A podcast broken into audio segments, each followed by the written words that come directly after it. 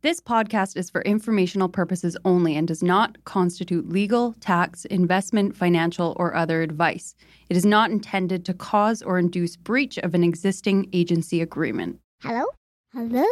Hello? This is the Vancouver Commercial. Real Estate Podcast.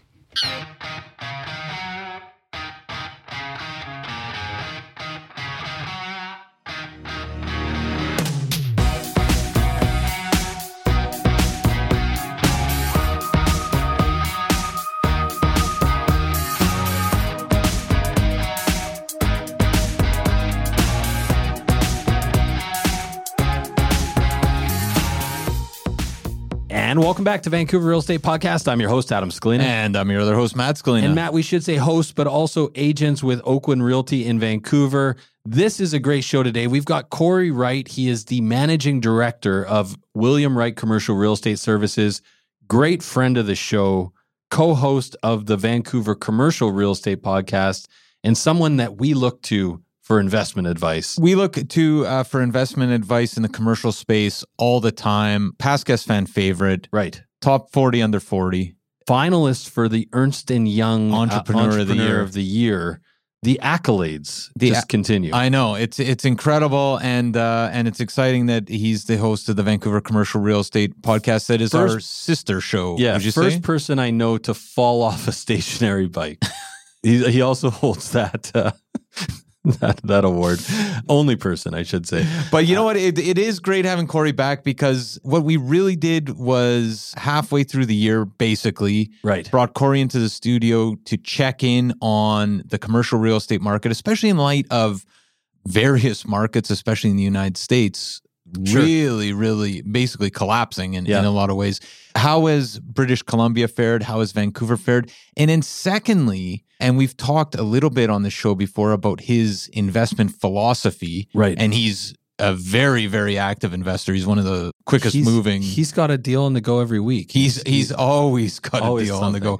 But I mean, he has a very uh he's he has an investment philosophy that is very clear and he Yes. can articulate it very well and it is very smart. So we brought him back to talk about that. And it's even more than that though, because we're we're also talking about how he analyzes deals, how he analyzes markets, tricks that he uses to go into certain markets. And these are applicable in commercial, but they're very applicable in residential. Uh, 100%. So if you're somebody that you're just looking to become a better, better person who uh, better oper- thinker of, around about, real Yeah, estate. about real estate. Yeah, Yeah. exactly. and and of course, you know, by virtue of that, you'll become a better real estate investor. But this is definitely the episode for for you for sure. Yeah, and you might need to listen to it twice because uh, one thing about Cory is he can be texting somebody, laughing at a joke, and explaining a complicated deal all at the same time in about ten seconds, and you're like, man, you're uh, there's a reason you're as successful as you are. One of the few guys we know who can walk and chew gum. It's it's an incredible thing. uh, Matt, uh, what do we got before we cut to this conversation with Cory? What do we have before we cut to this talk? We have VancouverRealEstatePodcast.com. One thing I just wanted to say, Adam, is the sold plan. Yes. is still going strong. This is sell with us. There's a button on our website. You get the sold plan. It comes up in real time. You don't have to wait for it. Adam, what exactly is this old plan? It's our most downloaded document to date. It's the it's it's the most popular VREP document we've put out, and it's available uh, for free. And essentially, what it is is it's a step by step guide about how to get your property ready for market in about a two week window, right? And this is really something that we've used and tried and tested over the past almost 15 years. We've crafted. hundreds of homes sold. Right. This is essentially what we use, and this is how we get properties ready before we list. It's open to everybody. It's open if you're an agent, you want to download it, feel free. If you own a home and you're thinking of selling in the next, you know, six months, one, three, five years, it's evergreen. It's going to be great advice for you today, also great advice for you tomorrow. Head over to the site. Sell with us is how you get it, and uh, just click click on the button, and you'll get an instant download. The the last thing I just want to say, Adam, is we just we so we started our Instagram career at the start of this year. Really, we we started thinking about this. We just rounded the six thousand mark. For posts or people? For- people, yeah. people.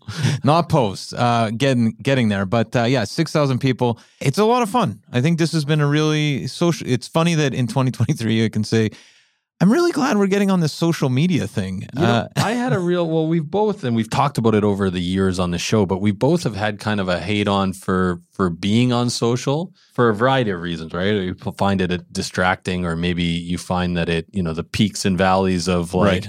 The you know, dopamine the hits. dopamine hits and drops, or whatever you want to call them. But we both had it off our phone for a long time, but. It was actually a good friend of the show, Clint Murphy. Clint Murphy, I think, and also uh, another good friend of the show, uh, Jaden uh, Jaden Lee, who who said social media is is almost how you curate it, right? And I think that's Right. that's the big thing. So like what we've been focusing on is going through and and if if all you're actually seeing in your social media is stuff that you're learning from and and stuff that's And positive interested in, yeah. and interested in, it can actually be a super valuable resource. So what we're trying to do is add value with our uh, social media channel. So Vancouver Real Estate Podcast, you can go over there. Hopefully, you're going to learn about real estate, and uh, there's a lot of stuff that we're putting out on a daily basis. Join more than six thousand others. but yeah, let's uh, let's talk. Let's cut to our talk with Cory. This is a fantastic one. Uh, I think we should just get to it. All right, enjoy. This is Cory Wright.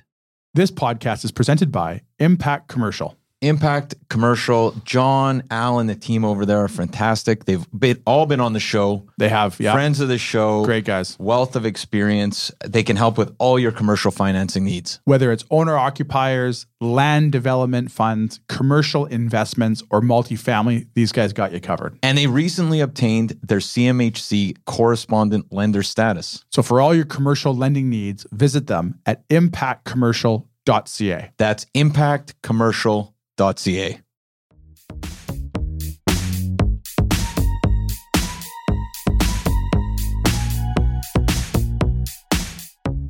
Okay, so we're here with Cory Wright. He is the managing director at William Wright Commercial Real Estate Services and host of Vancouver Commercial Real Estate Podcast. Just a couple things you do, but uh, welcome back, Cory. Well, thanks for having me. But I would say I'd correct you and say co-host because without you guys, none of it's possible on the commercial side. Oh, well, you you need the guy they say in in uh, commentary. You need like the expert, and then the guy who kind of fumbles along. So I, we appreciate fumbling along next We're to the, the, Ron expert. MacLean uh, to your Don Sure, Cherry. yeah, Although I don't want to slander you in any way if that's Yeah, offensive. but your color is a little high. uh, what, uh, Cory? Thanks for taking the time today. Can you start by telling our listeners a, a, a little bit about yourself? But I, before we get to that, actually, I, I think there's a couple things. One, past guest fan favorite. You. It's been a while since you've been on our show, Yeah. and it's good to have you back. Two, top forty under forty. yeah, top forty under forty. That was just that was was that twenty twenty three or twenty twenty two? It would have been 2022. They, Okay. they, I think they they gave it out in uh, In twenty twenty three. 2023. Yeah, they gave it out, but 2022. Okay, was, so uh, top forty under forty, and what's the new, the newest? Uh, The newest is, uh, and and you didn't want to talk about this, but we have to talk about this. You are an Ernst and Young Entrepreneur of the Year finalist for the Pacific region. Is that did I get that right? that's right. Yeah. So Yeah. what what is? I mean, I've I've watched, I've seen this over the years, but what is Ernst and Young? but yeah, What is- aren't they? they? They do so many things. I, I think it'd be easier to say what don't they do. yeah. Um, they- but what does this mean? So the- I'm still trying to figure this out. I'm trying to figure out how I got on the list. so so hang on. So right now there's there's a hundred finalists in Canada, and you're and twenty in the Pacific region. From what? I understand, yeah. So you've Yeah. already went to one event.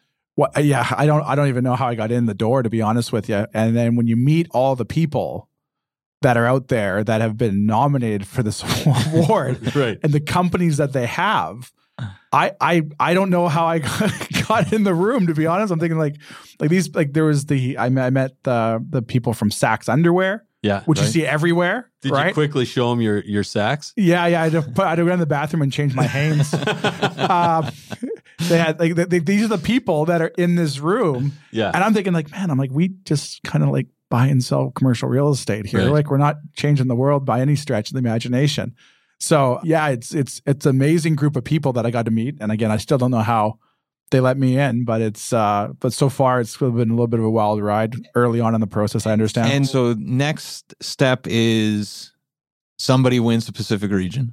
I think so. I think yeah. So so someone I think last year from my understanding, the brand Knix, which is the women's underwear, and the bra brand, which is apparently the the Lululemon of underwear. Apparently, Oh, Uh, Wow. yeah, I thought Lululemon was the Lululemon. yeah, yeah. This, this is this is apparently even bigger. Like I, I, I'll, I'll be honest with you, I didn't know much about them. My wife was like just knew everything about it.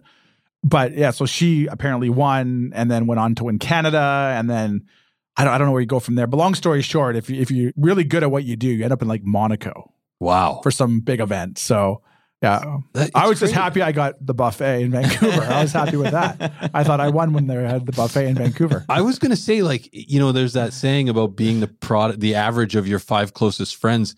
You and Matt and I hang out a lot. Yeah. what? First of all, what what's happened to Matt and I, and, and how are you actually escaping us uh, pulling you down here? That's uh, Well, that's not not even, not even. I piggyback you guys all the time on this podcast, right? So you guys pull me up for this stuff.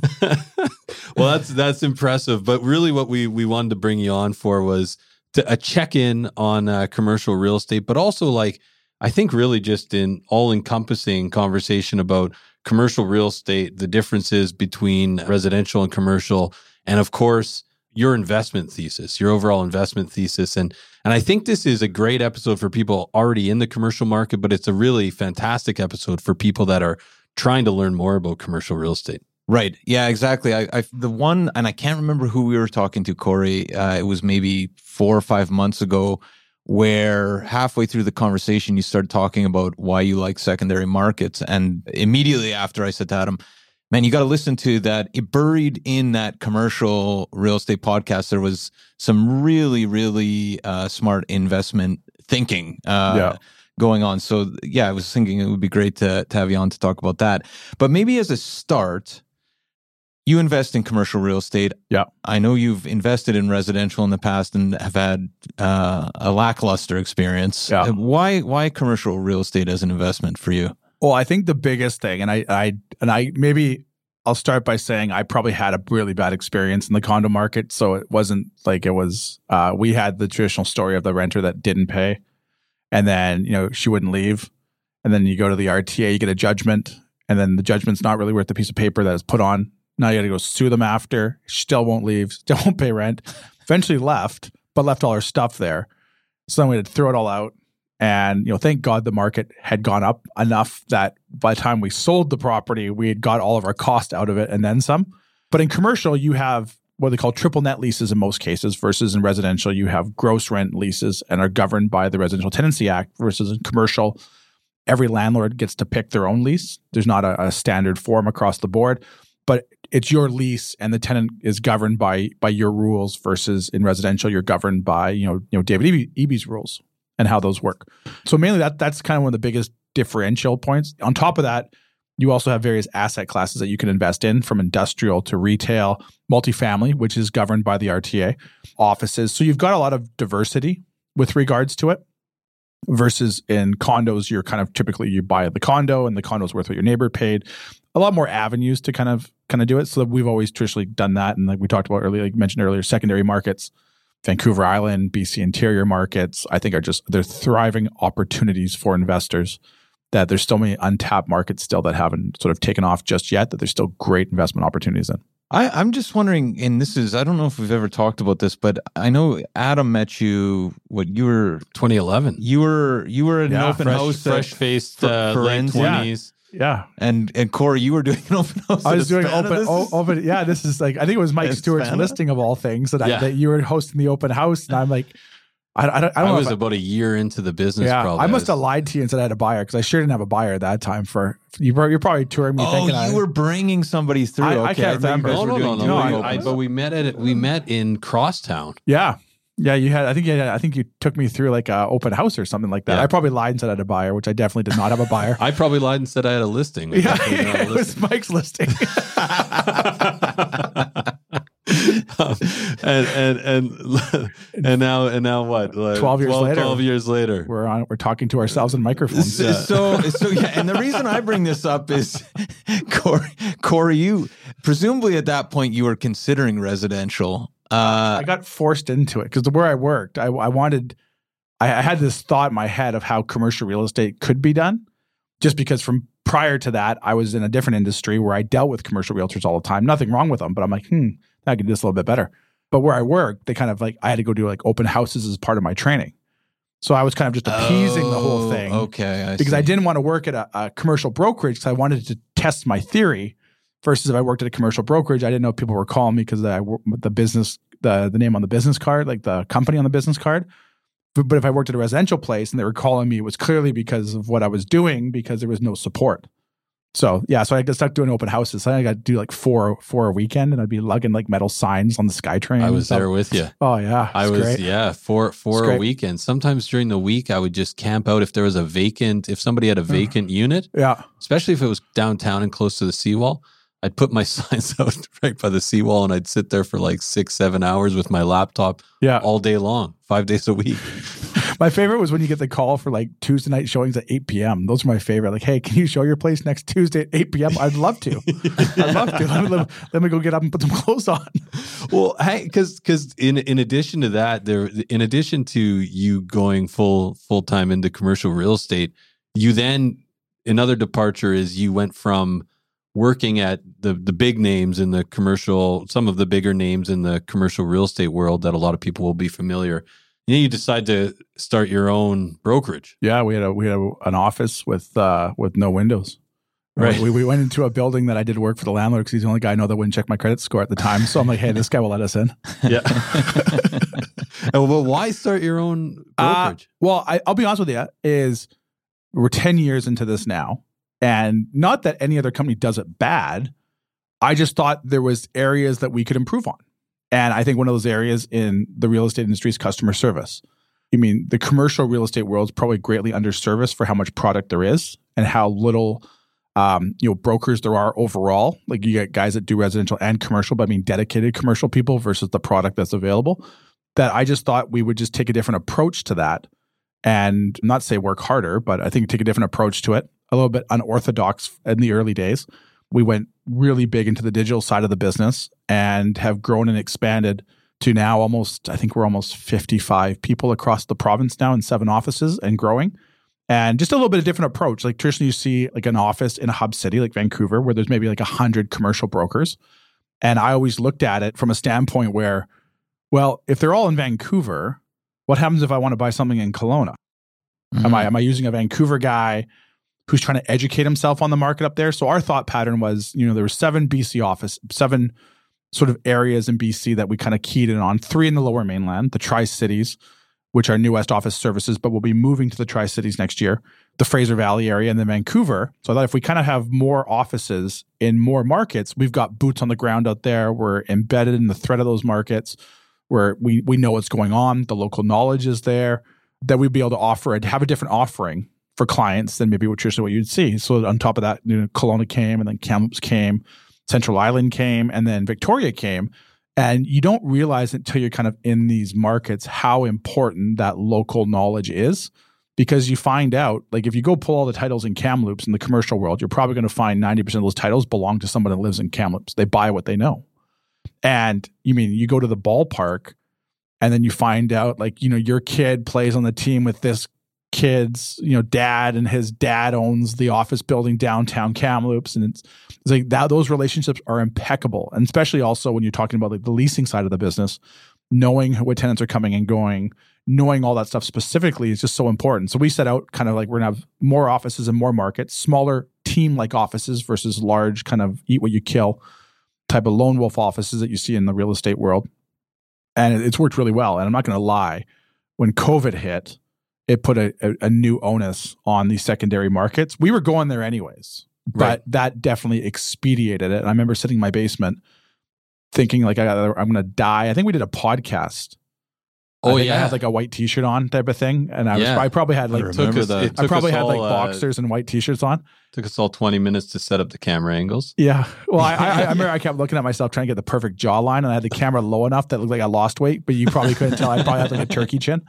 Um, but when COVID hit, I thought, okay, well, this is it, right? Like one of two things is going to happen: either, I mean, we're all going to die, and this is it, or we're going to pour gas on the fire, and we're going to grow this company when other companies are sheltering. And looking back on it now, at the time, it might have been a little a very aggressive approach, but it worked out tremendously better than we could even anticipate. And I remember I was listening to the time a podcast by a guy named Gary Keller, who's one of the founders of Keller Williams. And he talks about how like that company was founded like in the in like the 80s when the market just sucked. And his philosophy was, well, if we're not shrinking and at least we're maintaining what we had and everyone else is shrinking, we're growing. Right. Mhm. And he talks about how like, hey, we're gonna push so hard right now that when this all ends, and it will end at some point, we're gonna shoot out like a rocket on the other side. And in our industry, a lot of companies were very large in size and they maybe couldn't afford to maintain that size or the staff during that time because there's a lot of unknowns versus how we operate we operate a lot leaner as a company standpoint that we could we could breeze through it from a cost standpoint 'Cause i think what we learned in covid is just because you have lots of offices or restaurants or whatever it is doesn't mean you're rich it means you've got a lot of expenses Mhm. and not every office will produce what you want it to produce. So you, you know you got some that don't produce as much that are the better ones help support. So when COVID hit, we found out really quickly that some of these big companies that were shuttering locations and all that stuff, restaurants and all of that stuff was happening. That I'm like, okay, we're going to be able to get through this because our overhead structure isn't nearly the same as a lot of people in our industry, but we're going to pour gas on the fire. And we opened two offices in the middle of COVID, which at that point we no one really knew what was going on. So uh, that definitely was a, a huge point for us because we pushed so hard. I remember having company phone calls with 30 people on the call, and everyone's calling from their house twice a week just to talk and make sure everyone's doing okay and and keep everyone motivated. But a lot of a lot of companies in our industry couldn't maybe operate at the same pace that we were, just purely based on overhead and the size that they were. That I think a lot of them kind of I don't want to say hung it up, but they maybe weren't pursuing business as much as we were that we were pushing so hard and trying to pursue so much that once everything kind of the real estate market kind of was taken off, a lot of people were scrambling to try to re-engage and get caught up and get reset versus we were kind of like go, go, go the whole time. So we kind of shot out the other side like a rocket.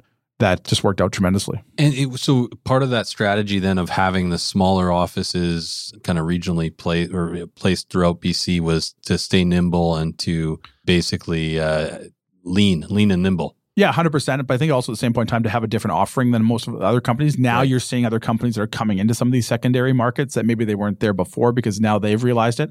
We've always thought big fish, small pond. Versus we look at Kamloops, which is hundred thousand people, and you you you had one commercial company that had an office there. They've since closed it, although they still have representation there. They closed their office, and maybe the mindset was the market's not big for them. I look at it as well. If we're the only player in town, mm-hmm. you mean lease rates in Kamloops for industrial are 16 bucks. Lease rates in Aldergrove are 16, 18 bucks. So from a brokerage business model, it works, but we'll be a big fish in a small pond and we'll just do all the business. Well, and it goes back to what you said at the start that in the industry, it's underserviced in a lot of ways. Yeah. And especially in secondary markets where it's people are parachuting in from Totally. elsewhere. Yeah.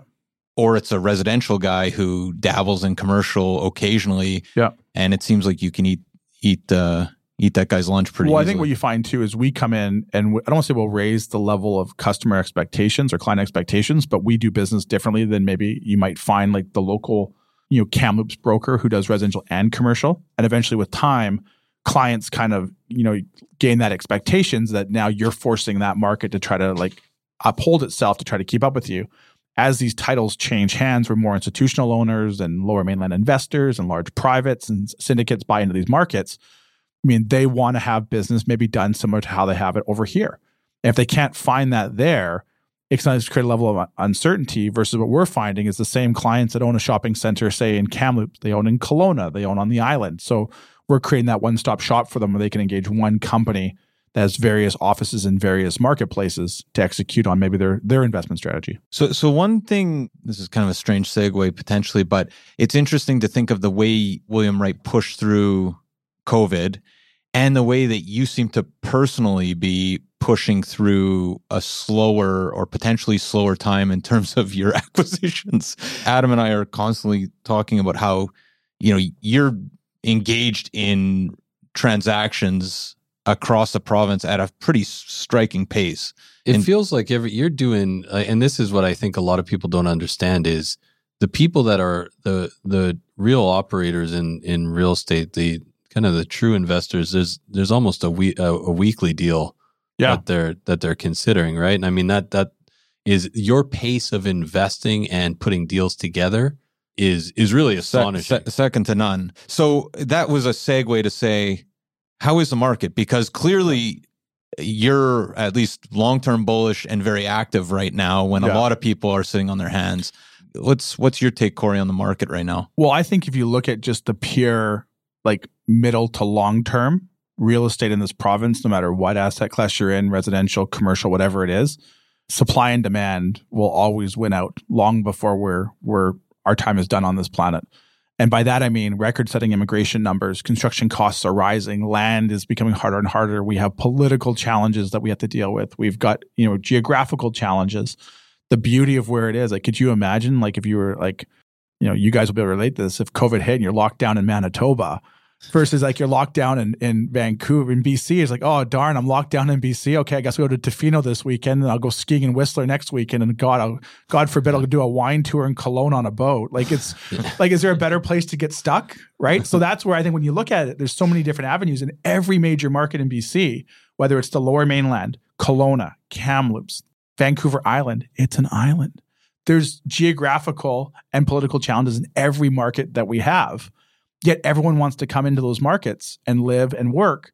That medium to long term real estate will be your best investment by far, I think, in a lot of a lot of a lot of things. In the short term, the metrics haven't changed. The only thing that's changed is the interest rate. So if I went to somebody and said, Hey, you can buy this building today for two and a half million. And if you reposition the building, it'll be worth three and a half million in two years. People would say, yeah, let's do it.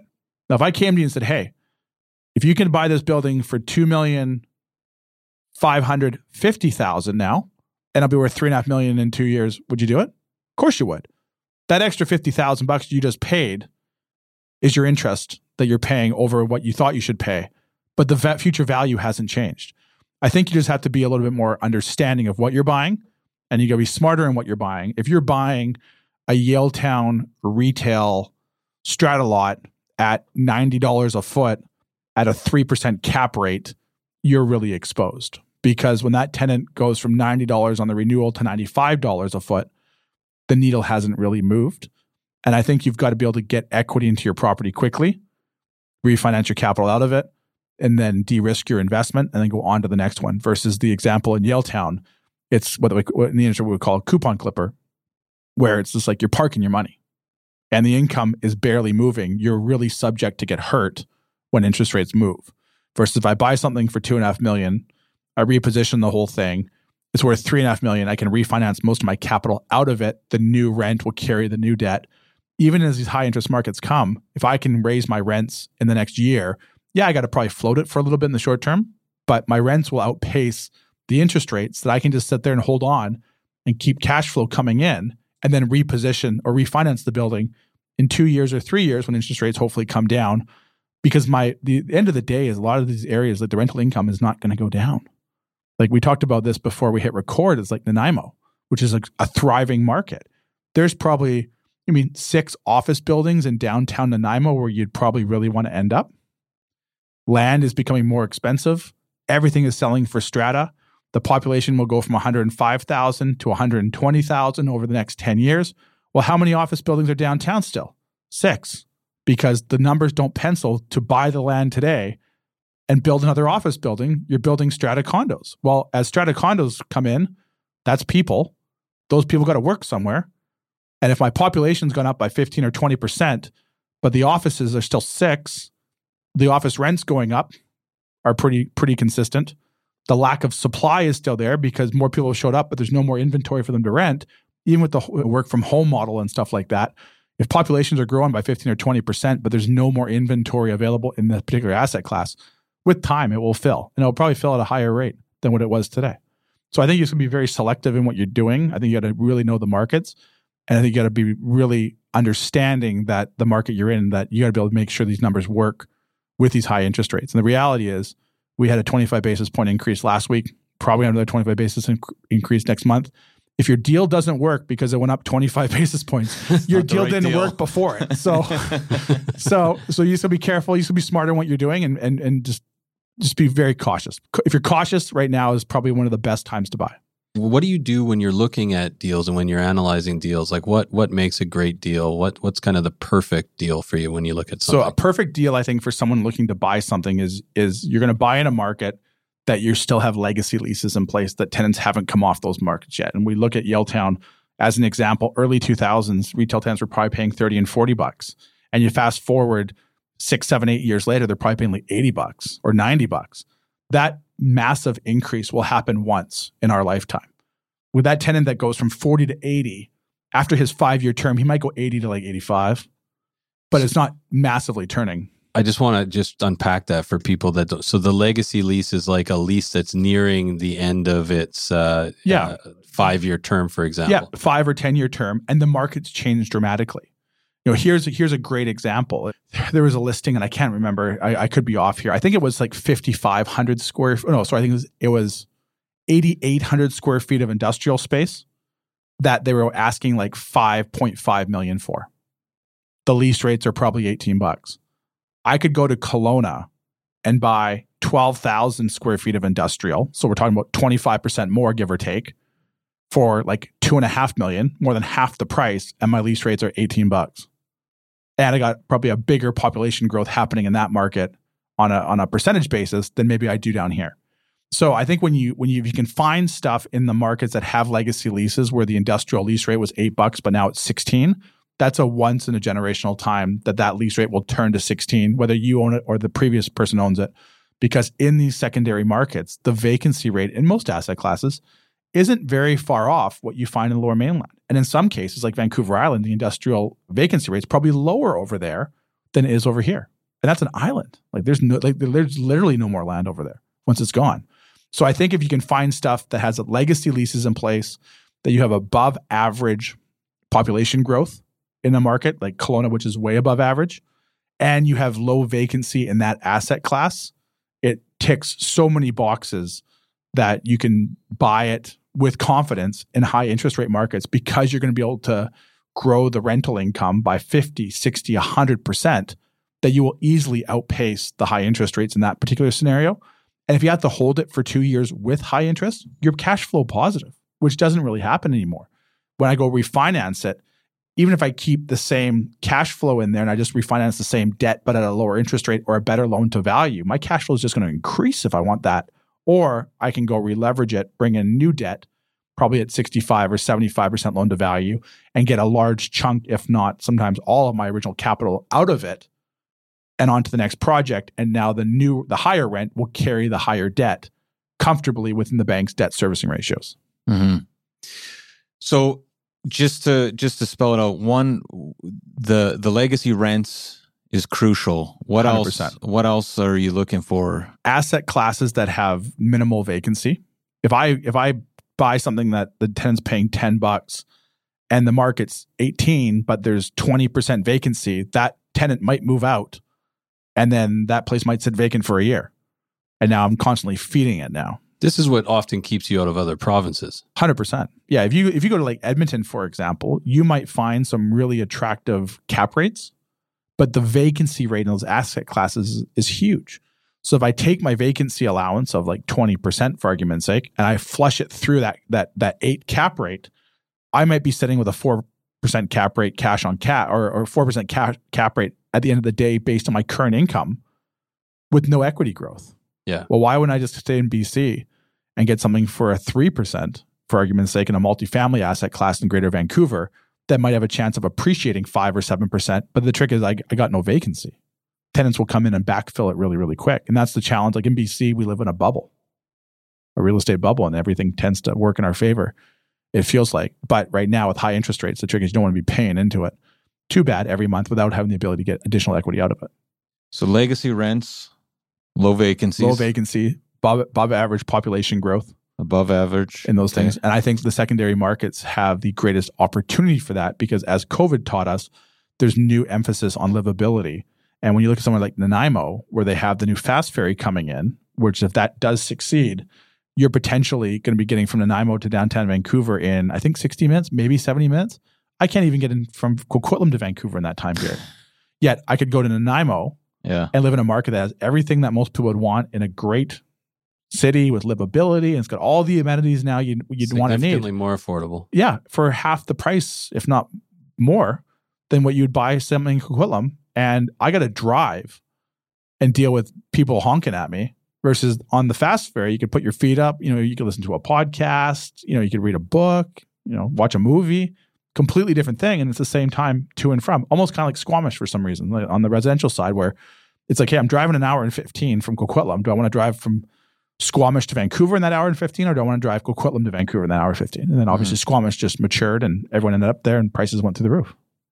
So part of this thesis, as I understand it, is using Vancouver as the example of what is to come for these secondary markets, right? Like you you reference Yaletown often as that's a once in a lifetime occurrence and it hasn't happened yeah. in other markets around the province, but there's a certainty in your mind with immigration, demographic shifts, yeah. the the kind of post COVID world that it's bound to happen. Well, if you look even the lease rates in these markets in these areas, right? Like like you know, you can almost grab any secondary market, whether it be Victoria or Cam, you know, even Kamloops, right? Like housing prices there went boom and population growth was really really good.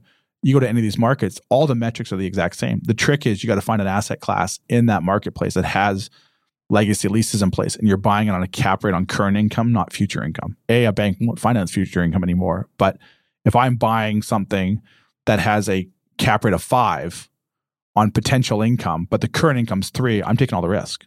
Because if tenants leave, that costs me money. They stay, I gotta renew them. So I'm fighting just to get a market cap rate out of the deal.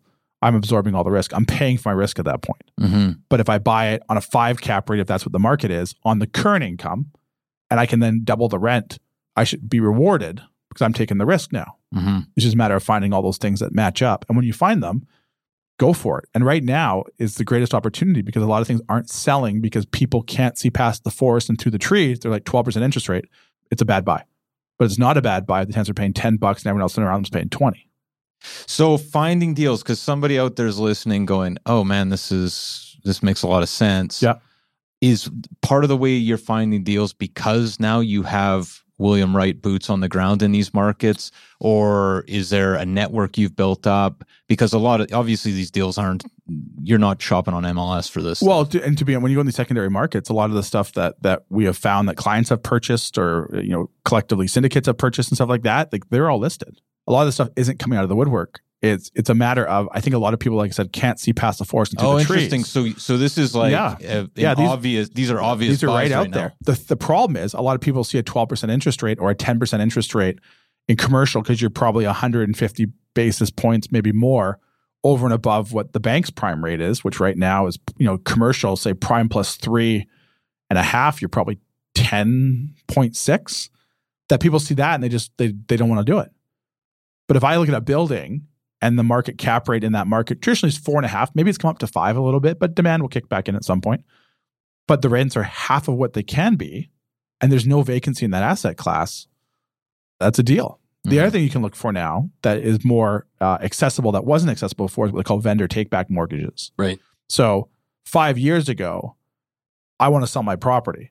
And if you want me to be your bank, which I don't want to be, give me 15%. I'll be your bank for 15%. That's a big that's a big fu. Yeah. Now, people that have certain types of properties that don't have long term leases in place or have challenges, they might have to be the vendor in the sales side of it, on the vendor take back mortgage side of it, because banks won't touch it. So therefore, opportunities for buyers. so you come in and you might find a seventy five percent loan to value, maybe instead of like a sixty five or a fifty five percent loan to value from a lender, and you might find a five and a half percent interest rate versus like a nine and a half percent interest rate because vendors or sellers now might have to take that role if they want to sell the asset versus before it's like I want to sell it. Banks are lending. I don't have to be that person. Well maybe now you have to be because and and, the, and the, typically the people that are in those positions a have little to no mortgage on their property. They've owned it forever. It's appreciated dramatically and they're earning an interest rate right? Even if I sell something for two million bucks and I'm getting and I carry a million on it or a million and a half on, it, I'm getting five percent for two years. That's just additional money over and above what I would have sold it outright for. And there's probably some cap gains benefits there on a per annum basis because you're not getting all the money at once and you might have write downs you can apply. So there's a whole bunch of things that work in, but vendor take back mortgages are much more accessible now with sellers in certain asset classes in certain areas than they would have been five years ago or even three years ago because there was there wasn't the need for it. So I just want to use an example because you've talked a lot about repositioning, and Yeah. I'm just thinking about a specific office retail building in in the Nanaimo. Let's just say Okay. you buy that what a year ago. Sure. There's a reposition. Can Yeah. you walk us through the steps? Like for somebody out there that's going, what exactly does that look like? Yeah. Legacy leases in place. This is a good buy. Yeah. What exactly are those steps to reposition and and see either an exit strategy or a refinance and move on? Well, step number one would be, you know, what are the current lease rates in the building? And I guess, you know, that'd be one A, one B would be what are market lease rates in the area? Mm-hmm. So if I'm looking at a building in this example in the Nanaimo and, and it's say quasi industrial retail and everyone's paying like 12 bucks a foot, but the market's like 18 bucks a foot around there, then I know, okay, hey, there's an opportunity here where the rents are below market lease Right. rates. When I'm looking at what market rates are, I have to look at uh, what do those buildings offer to get those rates. So if my building is decrepit and the one next door it's 18 bucks a foot is brand new and shiny, well, I can't maybe use the $18 a foot the neighbor's getting because I don't have the same offering as Sure. they do. But if I can buy the building and maybe I put a little bit of curb appeal into it, I paint it, you know, bring it back to life, and that gets me those numbers because that's what the area is generating. That would be something I have to consider. You also might find two signs that, that the building you're looking at is fairly decent. It's just the tenants haven't renewed the rent for a while. Maybe it's a local mom and pop owner who know the tenant. They don't want to raise the rent. So there's a lot of stuff like that that can come into play. So one, what are the current rents in the building? Two, what are market rents in the area? And what do I have to do to the building to get those market rents? And then number three is is when do those leases expire? Mm-hmm. I mean, if they're like there for another nine years, it's not doesn't make a lot of sense.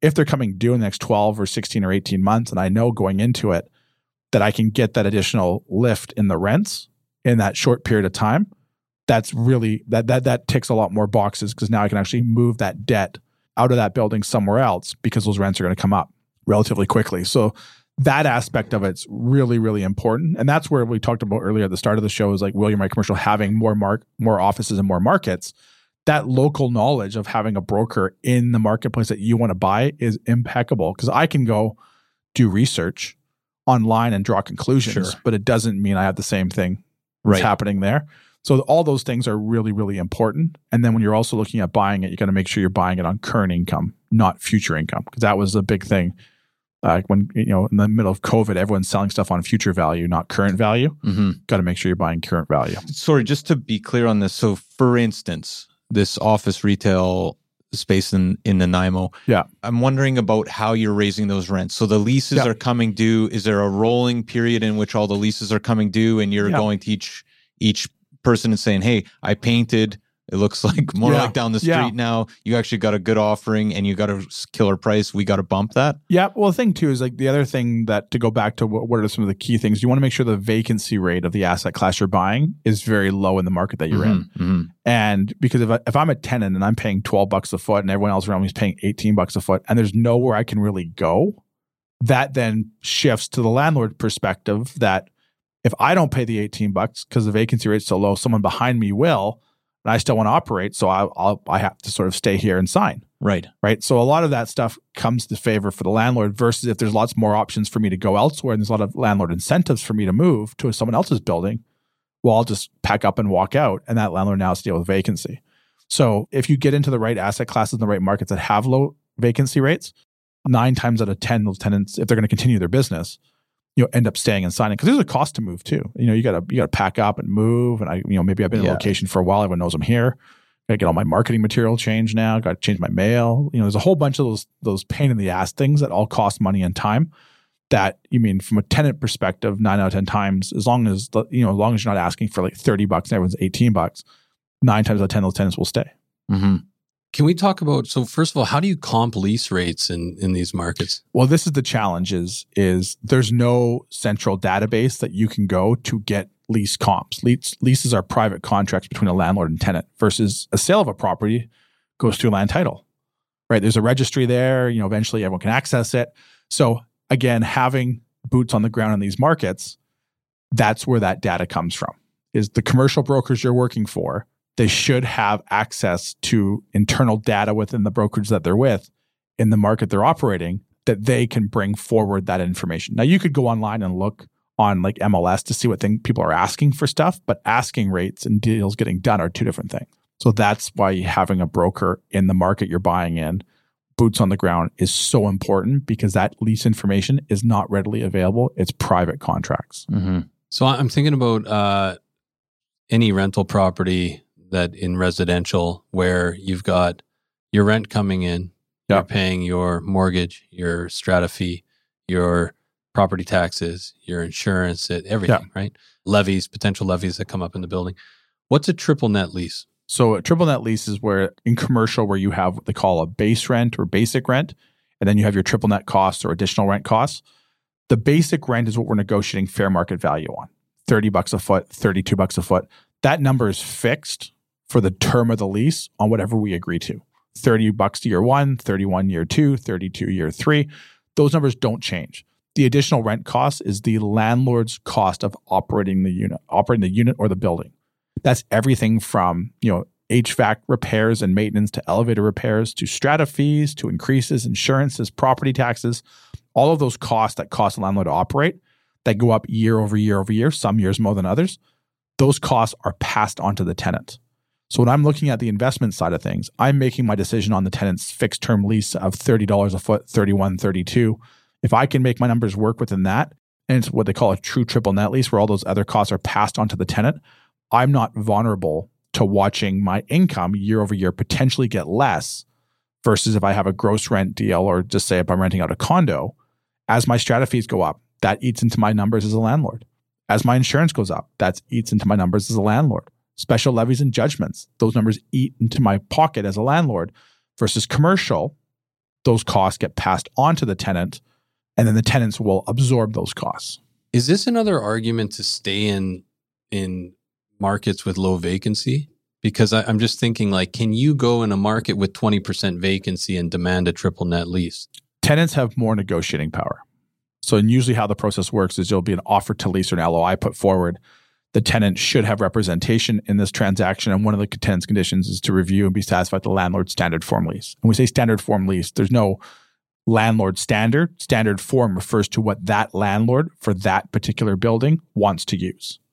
So they give you the lease, and you as a tenant should review it and provide comments on what you agree to and what you don't agree to during your subject period.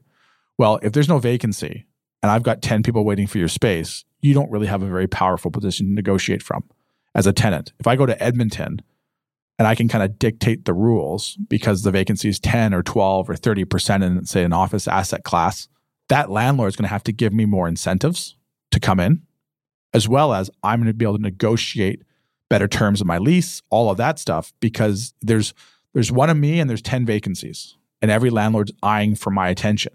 Versus over here, there's 10 tenants and one vacancy, and every tenant's eyeing for the landlord's attention. Mm-hmm.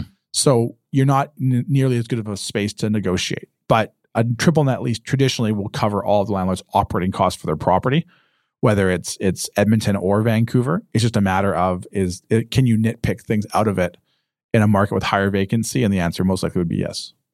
just thinking about you know the much uh, talked about especially in the office space but commercial real estate in the us seems to be getting crushed right now in, in Yeah. a lot of markets you know we hear a lot about office space in calgary and other markets the vacancy rates being super high. You know you mentioned before the idea of bc being a bubble Yeah. in in a lot of ways. I'm just wondering are the vacancy rates going up? I guess in vancouver and in secondary markets are we seeing some of that the the negative impacts of I think a number of things hitting commercial real estate all at once in other locations. Is that coming to bear fruit here? Yeah, no question. Every market's vulnerable to it. Here's the difference I think with you'll find with Vancouver is I mean, downtown Vancouver, it's it's an island almost, right? you got to take a bridge to get in, surrounded by water. And downtown Vancouver is probably 70% condos and hotels versus 30% office space. Versus you go to like Seattle, it might be 30% condos and hotels to 70% office space. So Mhm. obviously it's gonna have a different effect when you're downtown and there's not as many people in the offices. Vancouver's not a head office city traditionally we had a vacancy rate of probably sub 3% in the office market, which was very unhealthy. Landlords could write it, you know, put up a number and tenants would have to pay it. Versus now we're probably in that, you know, 8 to 10%, which is more like a balanced market. The media will make a big deal like, "Oh my god, it's it's 8%. Like this is unreal." You go to New York, it's probably like 10 or 12, right? So, it, I mean, there's a lot of geographical and political challenges that I think that will save the office market, for lack of better words. And if you look at like Calgary, they could just build for days. Mm-hmm. And Calgary learned a lot because they were so heavily invested really in one industry, and they still are, that when that industry had challenges, they were very vulnerable. And you look at San Francisco right now, and they're probably experiencing the same thing because they were very like so into the tech industry that now as the tech industry is pulling back and there's a lot more work from home or hybrid models, they may not need as much space. I read an article that that Google was dropping 1.2 million square feet of office space in Silicon Mhm. Valley because they were either putting people in different markets or there was work from home or there's hybrid models. So I think things will change. Yes. Do I think that the population and all that stuff coming in will eventually sort of subside and correct this in a positive way for landlords? And what about other? So, uh, I you know, office is the headline. Yeah. Uh, are we seeing a tick up in in across the board in other asset classes? Uh, well, I think the thing to look at like retail. Like retail is obviously, you know, I mean, well positioned retail will always be busy. Mm-hmm. You know, even even you know, COVID. A lot of people thought that everyone's going to work from home and retail was going to die, and obviously it had its challenges. But like my dentist ain't coming to my house to fix my teeth, right? So I have to still go to that dentist in that retail space to get done. Like my barber's not coming over, and I maybe some people have barbers that come over, but I have to go find my barber at like Coquitlam Center Yeah. get my hair cut there. Like like champ, you know, Foot Locker's not delivering shoes to me where I can try on 40 pairs of shoes to pick it. I can order online, Right. Like one pair. Yeah. So I think there's, you know, well positioned retail will always do, will always do well. Uh, But again, the faces of retail will change. Like you look at a dentist as an example, 10 years ago, you probably went up an office building to the eighth floor to your dentist. And now, you know, dentists are on every retail level because they need the exposure. So the faces will change, the tenants will change, but I think the overall marketplace will subside. There's just too much supply and demand. And the media will obviously make a, a bigger deal out of something negative.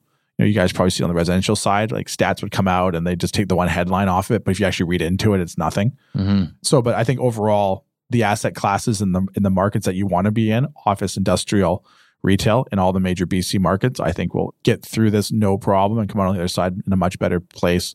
Demand hasn't gone anywhere. Mm-hmm. Like people aren't sitting there saying, like, "I will never buy a commercial building in Kelowna ever again." They're not saying that. They're just saying, "Hey, interest rates are a little high. I'll wait for them to come down, and then demand will come." Like Kelowna's not getting any bigger, right? Like, there's no more land coming available. Mm-hmm.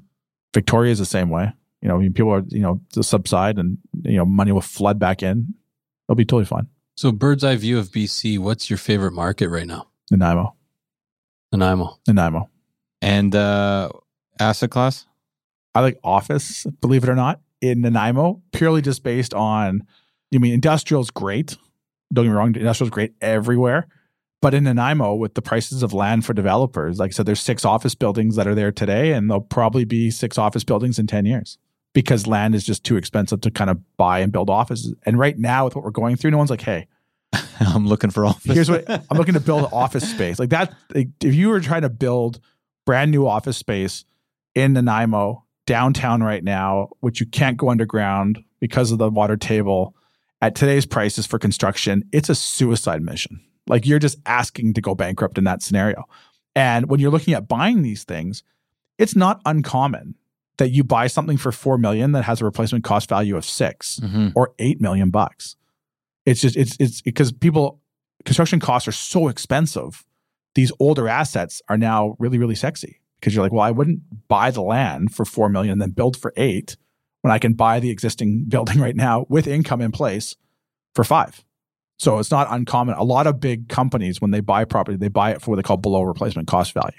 That's part of their strategy. And when you're buying something, you want to get proper stated insurance. You got to get replacement cost appraisals done.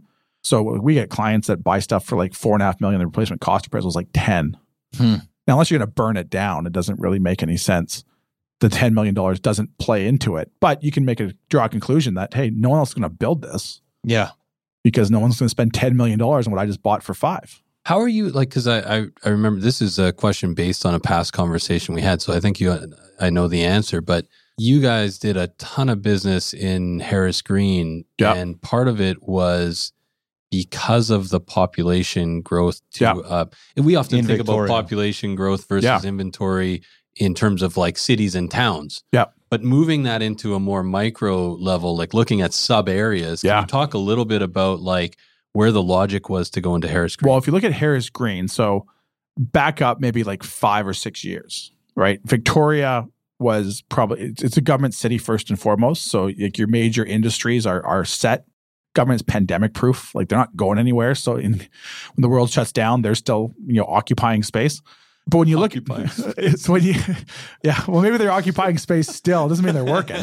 they're there. Um, I'm again, I'm, I'm going to get totally get audited Warm- or something warm after body. this. um, but if you look at Yaletown's a great example, right? That's an area that we saw firsthand living in the Lower Mainland over the last 20 years. What happened to it? And when you look in like Victoria, which again we make a joke, it's an island. There's no more land. When they look at these new OCP areas, they go look at like like car dealerships, right? Like there's a car dealership, three thousand square foot building, you know, on a twenty thousand square foot acre a piece of site. Well, we could put 300 homes there. So when they go and they look at these OCPs and they create these OCPs, they're like, where can we first off, where can we find the land that we need? And the Harris Green district, which is kind of like Blanchard to Cook, Johnson, Yates, are kind of your your four boundaries. I think it's like a, I could I think it's like an eight block radius type of thing. But you mean it was prime for the picking, and the city the city put more density in that area. There was big land parcels that you could create the density that the city wanted to see. Victoria was growing dramatically. The industries in Victoria are all like it's not just government now. It's tourism, it's government, it's education. I read a stat that uh, UVic's enrollment was up like forty percent in like five years. Well, what happens when all those people have to come in? Well, now you got to build more hospital space because now people are going to get sick, and then I got that. You mean there's so many other industries that feed off of that stuff that is such a well oiled marketplace that it's not indestructible, but it's balanced enough. So when you look at the Harris Green district and you look at all the potential buildings that were proposed, and you look at like the Starlight building that just got approved, like 1,500 units are coming in their in their their two block radius. I think the Harris Green district is around like I could be wrong. I want to say it's like around 6,000 or 6,600 condos when it's all said and done. And when I look at it from a commercial standpoint, I'm like, okay, well, if there's let's just say 6,600 condos, and let's say make it numbers real easy, like two people live in each condo, that's 13,000 people. And I take a 30,000 square foot site and I put 300 condos on it, and then I'm like, okay, well, I got to have a, a lobby door, and then I got to have like a parkade entrance. Well, that might leave me like 4,000 square feet for retail. So if I kind of take that model and I kind of you know use and I plot it out, I'm like, wait a minute, there'll be way more people here than than what we could offer from a retail offering. Well, if, if I buy all that retail and lease rates go up to 40 and 50 bucks a foot, and the population is there to pay the retail tenants to service the rents, like that's a Yaletown.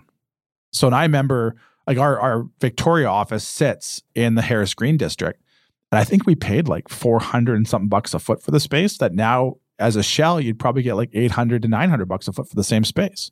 But this is only like four years later. But that population is going to come in. And again, people need to get coffee and they need to go for breakfast and they're going to get, you know, to get their teeth cleaned. So there won't be enough retail offerings to service that area. Well, what happens when that happens? Rents just go up. And when you look in Victoria, you cross over Blanchard on Yates or Johnson, you head into the downtown core, you're probably 50 to 80 bucks a foot. Well, if the population shifts and now everyone's in Harris Green, well, could I get the 50 or 80 bucks a foot if everyone wants to be there? You'd think so. If there's not enough retail space, people will, people will pay not whatever they want, but people people will pay to be there.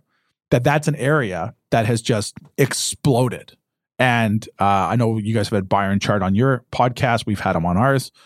And Chard's a big developer in that particular area. So we've been very fortunate to sort of see their progression and they've been very, you know, kind to share stuff with us. But you mean like like I think I think their project The Nest, I think they're like 950 or a thousand bucks a foot or something like that Right. right, for condos in Victoria, right? So that just goes to show you who's coming in. It's not the old people that that are are dying over there anymore. You're getting young, educated professionals coming in, and the jobs are showing up. Like look at like like look at Langford, right? Costco and Home Depot and Tesla and all the businesses that you want to be on the island are all there now, Mhm. and that's an area that's just exploding. Where condos have probably gone from five six hundred bucks a foot to maybe closer to a thousand bucks a foot, maybe more well, retail is going to see probably a bigger surge because there's just not the opportunity for the tenants. There won't be enough space to service all the demand that those tenants above are going to have. And I think, uh, speaking of, of and I think uh, they had just got a project. I could be completely wrong with this number. I think it's like 345 rental units. They're putting like on, on like a corner, like just one corner, right? So that one corner there you'll have like maybe 700 people in that building, and then you'll probably have like 700 people across the street. And then kitty corner to them, you might have 500 people. And then kitty corner to them, eventually you'll have another 500 people. Well, if my math is really quick, that's 2,400 people that all have to cross the street from each other. Well, if I have a retail space on the corner where there's a restaurant and there's 2,400 people that I can throw a golf ball and hit, someone that restaurant tenant is going to pay a lot of money to be in that space. Mm-hmm. And that's what I think the trick is with the Harris Green District. It's become so dense that retailers will be able, retail landlords will be able to write their own checks to some degree. So, Cory, maybe as a final question here, you know, through the grapevine, I've heard of a couple of maybe not distressed sellers, but distressed owners in in the commercial world. And I think you've watched some people make some decisions you probably wouldn't. What are some of the biggest mistakes you've seen people make over the last couple years? And I'm thinking these as instructive for for people looking to invest in commercial real estate. Well, I think the biggest thing that people have to be wary of is you got to buy like location, location, location is key in commercial real estate. If you go into a secondary market and you're like a block off the main drag or two blocks off the main drag, it can be vital to the vacancy rate of that particular building. As an example, there was a building that we watched in Kamloops that was about a block too far from where it should be, and the vacant, the retail space sat vacant for almost two years. So, if you're going to secondary markets, location is really key, but you also want to make sure you understand the vacancy rate in that particular market because again, people get sucked into cap rates and cap rates are great if you have tenants, but if you have high vacancy rates in those markets, they just they just flush right through. Mhm. And when you're buying buildings, most leases restrict your ability to charge back capital improvement costs such as a roof. So when you're getting the building inspected, you got to make sure that the building doesn't have a lot of deferred maintenance because even at a higher cap rate, all of those costs that you're spending out of pocket are gone. Those will affect your numbers. So, you know, location, location is key. Make sure you get proper building inspections, you don't have deferred maintenance, and just understand your vacancy rate. There's been situations we've seen before where guys have bought like, you know, great assets that the vacancy rate in that particular asset class maybe isn't what they want it to be and is it sits vacant for quite some time and then and they're constantly feeding the building money every month and then numbers change. So vacancy rates are really important, locations really important make sure you get it properly inspected so you don't get hit with any deferred maintenance costs on capital improvement costs. And the and in the hot markets, a lot of that stuff presumably goes by the wayside. 100% it does. When we're hearing of distressed Yeah. uh, owners right now feeding Yeah. feeding properties, it's it's Yeah. because you're caught up in the whirlwind, or you have to. Yeah. It- not even necessarily that you're caught up, but you're just. Uh, it's not an emotional thing as much Yeah. as it is. You know, that's what you have to do to get the Yeah, property. you're not that time. invincible, right? Some people have success in a couple other transactions and then they think they're invincible, but it's it's a market. You just have to really know what you're doing. Fantastic. Well, let's leave it there. But Cory, we have this segment called the Five Wire, slightly different than the six pack on the commercial show. But, uh, anyways, Do you have can time you, to stick can you around? stick around? I will 100% stick around, but just so you know in advance, my answer to every question is Nickelback. yeah. Here we go. The six pack is powered by our good friends over at Red Point Law. Red Point Law, Corey, Tim, Falco, Scott, and the team. These are great people with a wealth of experience when it comes to commercial closings and private lending. And I just want to say, Cory, uh, not to cut you off, they have a perfect five star review on Google. So for all your commercial legal needs, visit them at redpointlaw.ca with offices in Vancouver and now open in downtown Kelowna. Question number one: What is one book that you've rec- that you would recommend for our listeners? Uh, so one I just finished, what was really, really good was called Extreme Ownership. Oh, Jocko Willink. Yeah, yeah. So in, like, if you actually get the audiobook, he, he's got the voice to tell the story. Like it's really good. I just Yeah. finished that. Yeah, it's, it's like it's like guy, guy sounds like Batman. Like like he's, Well, he's like a legit. He's like uh he's like the personification of like a GI Joe figurine, right? Like Yeah. he's like if you actually look at I him, know the name, but I don't actually know what's the what's the thrust of the book. Yeah, so he's an ex Navy SEAL, and Right. it's just like like you like when you go to battle, it's like everyone's coming home. Like that's the end story. Yeah, it's not like hey, we lost two guys, good day, guys. It's like no. So Yeah, it's yeah. just just about accountability is really what it comes down. extreme accountability. Extreme accountability, right? Like Was you're you're cool responsible. Yeah. Everyone- so like that's a great book. Um, if I can throw a couple of, like Good to Great by Jim Collins is like the Bible. So Yeah. everyone has to read that at one point. If you want a really good autobiography, Robert Iger, who's the CEO of Disney, that is an amazing I, you know book. what? I audiobook that. That's actually a good listen it's, too. it's it's good. Yeah. it's well done. And then like Little Black Stretchy Pants, which is like the Lululemon story. Yeah. Uh, a lot of people, I think, make the mistake of thinking he's just some dumb jock that created a stretchy sweatpant. No, the guy, the, the vertical retail model and all that stuff is just impeccable. So listen to the book. You get a whole new respect for the Lululemon company and sort of what he did to get it from nothing to what it is. oh, Man, fantastic. those are great. All right. Number two, Matt. In the last few years, what new belief, behavior, or habit has most improved your life? Uh, I would say improved, but also hindered is my Peloton. Yeah. Just waking up in the morning. uh, gets me focused for the day. But as we all know and joke about it, I did have some injuries incurred because of it. I did take a spill on it, but I would But say to your face, not to your.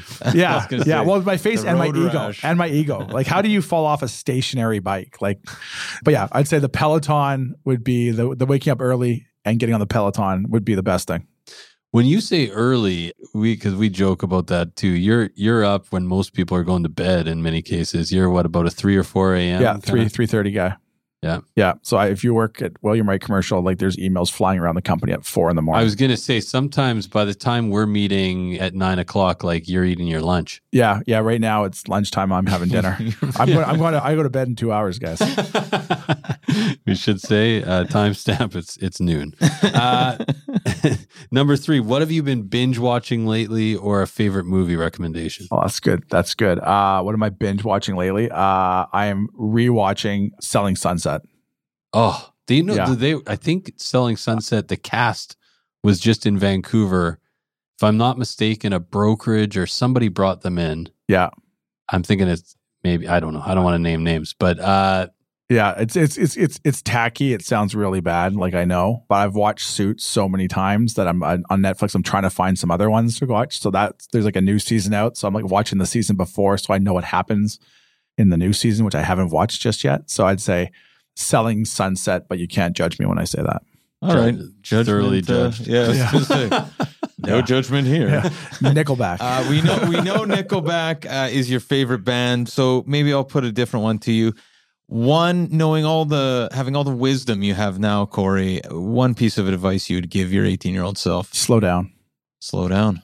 Yeah, I think at that time I it's like a lot of people. I think I put like a lot of pressure on myself. I thought I had to be a certain place at a certain point in my life. And I was like sort of like trying to like hustle as hard as I could to get there. And I think instead of like just slowing down and absorbing everything and learning, it was kind of just like such a rapid ri- run so fast in my early 20s that you make a lot of mistakes doing things that you look back now that you're kind of what were, what, like, what were you doing?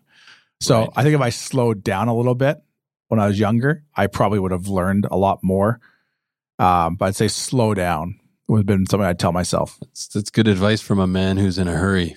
Yeah. Uh, always in a I was hurry. going to say, but for probably 80% of the population or more, it's probably speed up, right? Yeah, well, that's one thing too. Is I think I was like, like I looked at it when I was like, in, like again, you look at like a Mark Zuckerberg, and you try to compare yourself to someone like that at 22 or 23, and you're like, oh crap, I'm so far behind. But Right. I think you know instead of instead of trying to like force yourself or feel like you have to be there at some point, like you'll you'll get there. Yeah. Or maybe not in the case of Zuckerberg, but yeah, uh, yeah, maybe not. Like I don't think anyone will get there where he is, but like I said, you know, lofty goals, you'll get there. Yeah. Last but not least, something that you've purchased for under $1,500 that has changed or had a positive impact on your life in the last few years. Oh, that's a good question. I'm going to say this putter that I bought. It's a TaylorMade putter, and I went from probably having like like like no like missing every putt to now I probably get like one out of 18 in. So so I've dramatically improved my putting game from absolutely dreadfully horrible to just horrible with the purchase of that putter. But didn't you have a story? I think I was only partially uh, involved or listening, but we called you the other day and you were on the golf course and Yep. you, you like, oh it's yeah, like you're halfway through the call talking numbers or whatever and threw down the phone and hit your own Yeah, good you- shot. Yeah, you. So I, at this point, I was in a charity golf tournament. At this point, I don't think I've I got the ball in the air at all yet. And you guys called, and I'm like, oh, Adam's calling, but I call back the boss. So I quickly like pulled over. I'm walking on. Uh, I have I have you guys on the phone, speakerphone. I'm talking to you, and I'm everyone's waiting for me to hit. So I just put you down on the grass, hit the ball, and I probably it was probably like 150 yards to like six feet. Picked up the phone, kept talking, got back in, and this one guy yells, like, "That's the most gangster thing I've ever seen in my life." That was the only time the ball actually got in the air that whole round. So it was just you guys brought me the luck. Well, we'll leave it there, Cory. But uh, how can people find out more about you and William Wright Commercial Real Estate Services? They can reach out to me anytime. Uh, email uh, Cory at williamwright.ca, or they can go visit our website, williamwright.ca, or they can call our Vancouver office, 604 428 5255. Always happy to talk real estate. Fantastic. Thanks so much for your time. Thanks for having me, guys.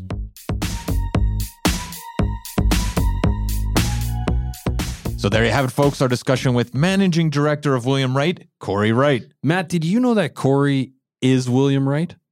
I This did know is, that. I- this is the uh, I've got my watch talking to me, but this is something that a lot of people don't know. They, you know, I think I, I would imagine that Cory has had people say to him, "William Wright, where's your where's your father?" yeah, right? get your get your old man in the room. I want to talk to the big guns. Yeah. Uh, but but in all seriousness, I think it speaks to something about Cory's personality that's a that's a winning kind of component. Very humble guy. Didn't want to talk about the Ernst and Young Entrepreneur No, of the we Year. forced him. we actually brought him. that up as kind of a Well, surprise. it's a huge, uh, it's Huge a huge achievement, right? But but he, the humble nature, you know, you name it, uh, use your middle name. I don't think he ever said he's the founder, right, but it's all it's all true. And that was a great conversation, and uh, we're glad to have him back. yeah, and we and if we ever use your middle name, we should. Judith Scalina. That'll be a that'll be a great if we want to make a Judith Judith Scalina Real Estate Services. Uh, well, Where's your mom? Where's your mom? Here she is. Anyways, uh, what else do we got for the day? What else do we have? We have VancouverRealEstatePodcast.com. This is our website where all things real estate related live. Head over to VancouverRealEstatePodcast.com for things like the live wire. This is our weekly mailer with uh, stats before anyone else, different types of stats, deal of the month, uh, the the back catalog, what's going on. It's an easy way to keep up to date on on the show. We also have, of course, private client services. Because Matt, if you are not using PCS, you are standing still while the rest of us power walk by. You get sold prices, days on market. You basically get realtor level information for free. It's available at your fingertips over at VancouverRealEstatePodcast.com. For people that may not understand what PCS is, I'm going to simplify this like I do the sold plan. This is literally listings management software where you can put a really specific criteria. It's going to send you listing updates, exactly what you want to see. It's going to show you sold prices in real time and you're not going to miss anything. There's also a favorites folder that you can communicate directly with for showings or or just stay organized. And you can have multiple emails on this account, so and multiple searches. So if you want to actually have, it's great for you know couples that are looking at real estate independently.